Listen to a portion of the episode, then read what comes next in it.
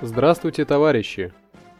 Вы слушаете новости на Красном радио Фонда Рабочей Академии. Сегодня в программе. Новый законопроект о выплате долгов при банкротстве. Строители трассы М-12 выбили долги по зарплате. Российская газета сообщает, Министерство труда разработало новый законопроект.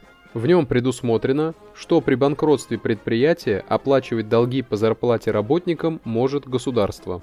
При этом сумма выплаты не может превышать 3 среднемесячных заработных плат по региону, в котором находится работодатель-должник.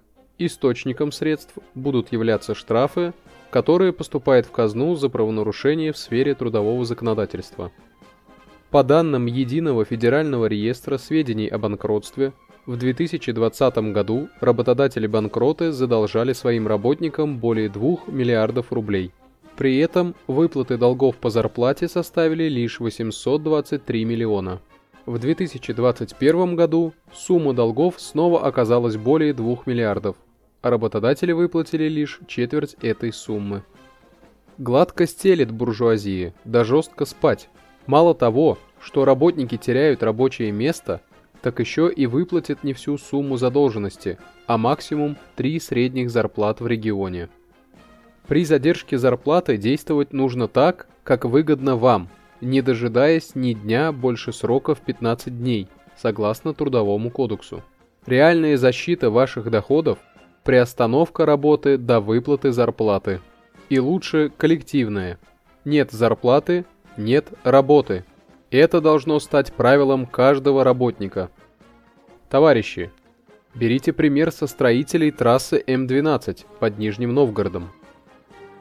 Красное радио Фонда Рабочей Академии ранее сообщало, что 1500 рабочих, приехавшим из разных регионов России для строительства федеральной трассы М-12, задерживали зарплату.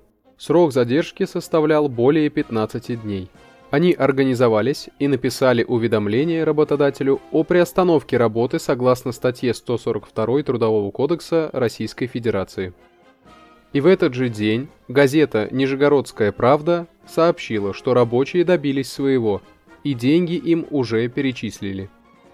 Красное радио Фонда Рабочей Академии поздравляет рабочих трассы М-12 с победой в борьбе за свою зарплату, успешным результатом коллективных действий.